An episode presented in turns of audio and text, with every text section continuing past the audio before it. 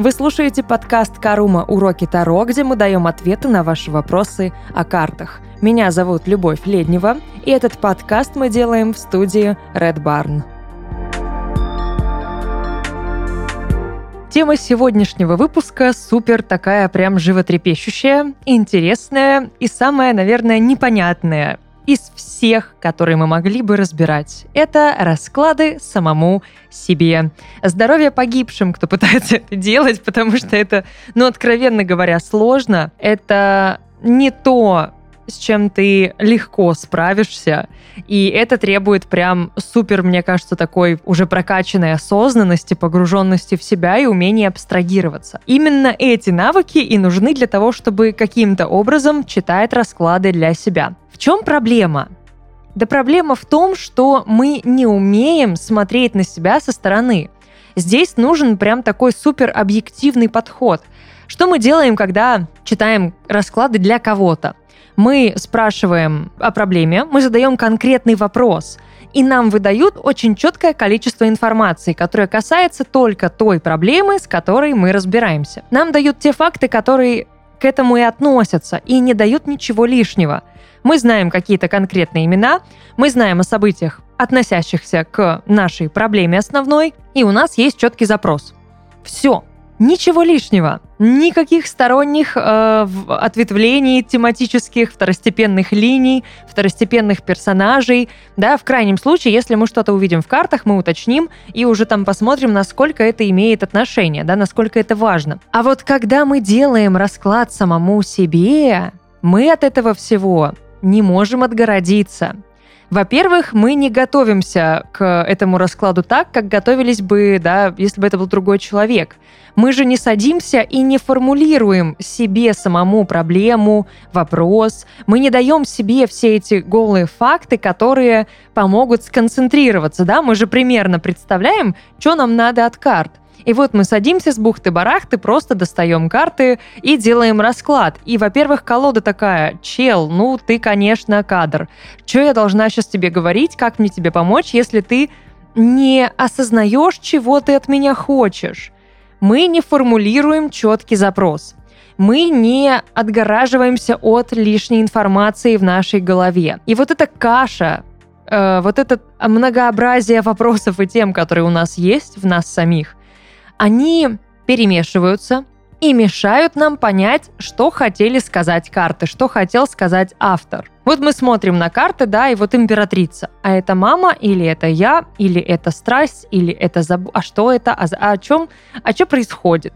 И мы не понимаем, потому что мы не настроились, мы не готовы к этому раскладу. Ну, вариант, как можно здесь себе помочь, это представить, что расклад все-таки делается не для вас, а для кого-то другого. Дать имя этому человеку, да, своему альтер-эго, например, своей субличности, сформулировать очень четко и кратко суть вопроса, суть проблемы, сформулировать запрос – что вы хотите понять, что должны вам сказать карты. И уже тогда делать расклад. И то не факт, что поможет, потому что, ну, как бы, это же мы. Это же примерно как делать расклад близким и друзьям ты сразу начинаешь выбирать какие-то более мягкие формулировки, ты начинаешь искать какие-то значения, которые тебе, ну, не навредят, да, типа башня, да ну какое это разрушение, да нет, это просто, ну, ну да, выход из зоны комфорта, ну какие-то перемены, но ничего плохого такого прям не будет, меня это не убьет. И башня такая за твоей спиной, ну-ну, не убьет. Давай, расскажи мне. Мы себя жалеем. Мы не можем себе прям четко, объективно, честно сказать, творишь фигню. Да, вот как бы, ну, не трожь, оно тебя убьет. Не лезь, убери оттуда пальцы. Мы же думаем, что мы сможем избежать каких-то супер неблагоприятных исходов. Мы же думаем, что карты нас щадят, и они нас любят, и не будут говорить о чем-то супер плохом. Но на самом деле, конечно, это не так. И на это нужно настраиваться. Поэтому читать расклады самому себе крайне сложно. Мы не можем быть объективными, мы не можем быть непредвзятыми к самому себе. И именно поэтому, на мой взгляд, не то чтобы невозможно читать расклады себе, но это архисложно. И для этого нужен очень-очень такой прям большой опыт, очень повышенный уровень, опять же, да, осознанности, умение смотреть со стороны на ситуацию, быть вот этой вот высшей справедливостью даже для самого себя. А это, ну, не то, что человек, да, как существо очень эгоистичное, способен сделать просто вот, ну, по какому-то своему велению, хотению. Мы будем всегда себя настраивать на что-то более приятное, на что-то менее опасное. В целом это правильно, да, мы берем именно то, что нам подходит, то, что нам нравится, и не настраиваемся на плохое. Но мы же тогда и игнорируем какие-то предупреждения, да, и знаки, которые могут нам сообщить о, об опасности как раз-таки. Мы это игнорируем, потому что мы не хотим слышать ничего плохого. А когда мы делаем расклад кому-то другому, нас уже, да, ну, не волнует, что это может там кого-то обидеть, оскорбить.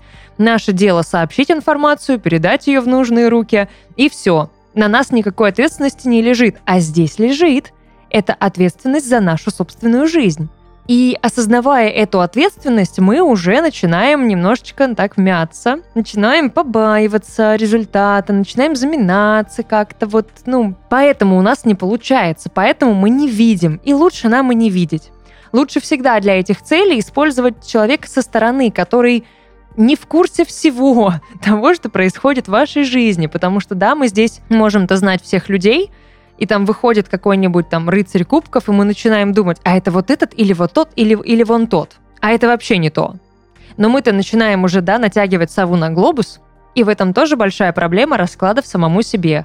Мы начинаем натягивать сову на глобус. Не надо, оставьте сову в покое. Ей неприятно. Еще раз, лучше обратитесь к человеку непредвзятому, и даже не к знакомому, а к кому-то вообще, кто вас не знает но, да, чье мнение может быть для вас там важно, ценно, чей навык вы уважаете, чей навык действительно вами может быть оценен по достоинству. Вот этот человек, наверное, действительно сможет вам раскрыть там глаза на правду, указать на что-то, но слушать этого человека или нет, это уже наше дело, и тут, опять же, на нас лежит ответственность. Мы ее не перекладываем на других тарологов, мы не ищем пилюлю, мы не ищем панацею, мы осознаем все, и мы сами принимаем все решения. Именно поэтому, кстати, мне кажется, я никогда и не делаю себе раскладов и практически никогда не обращаюсь за раскладами никому другому. Это понимание и осознание вот этой ответственности за самого себя. Вряд ли кто-то скажет мне что-то новое, ну, потому что Таро, да, как мы уже говорили, по-моему, во втором сезоне – или в первом, дает определенный уровень осознанности, меняет мышление. И уже вот через призму этого Таро мышления я понимаю, как это работает и что мне скажут. Поэтому я просто начинаю да, анализировать все, погружаюсь в какую-то тему, препарирую ее в своей голове и разбираюсь с точки зрения рациональности. Вот это гораздо полезнее, чем делать себе расклады. Просто анализировать, просто отслеживать свои мысли и свои чувства. Делить их на два. Отделять друг от друга. Есть эмоции, а есть мысли. И вот когда вы сможете разделить себя на эмоциональную часть и рациональную часть, жить станет сложнее, но веселее. Потому что вы себя гораздо лучше будете знать, и вы сможете отслеживать внутренние процессы и реакции на события. И это уже тоже такое глубинное понимание самого себя. А расклады самому себе – это сложно и только сильнее может запутать, к сожалению. Это был подкаст «Карума. Уроки Таро», где мы давали ответы на ваши вопросы о картах. Меня зовут Любовь Леднева, и этот подкаст мы записали в студии Red Barn. Увидимся.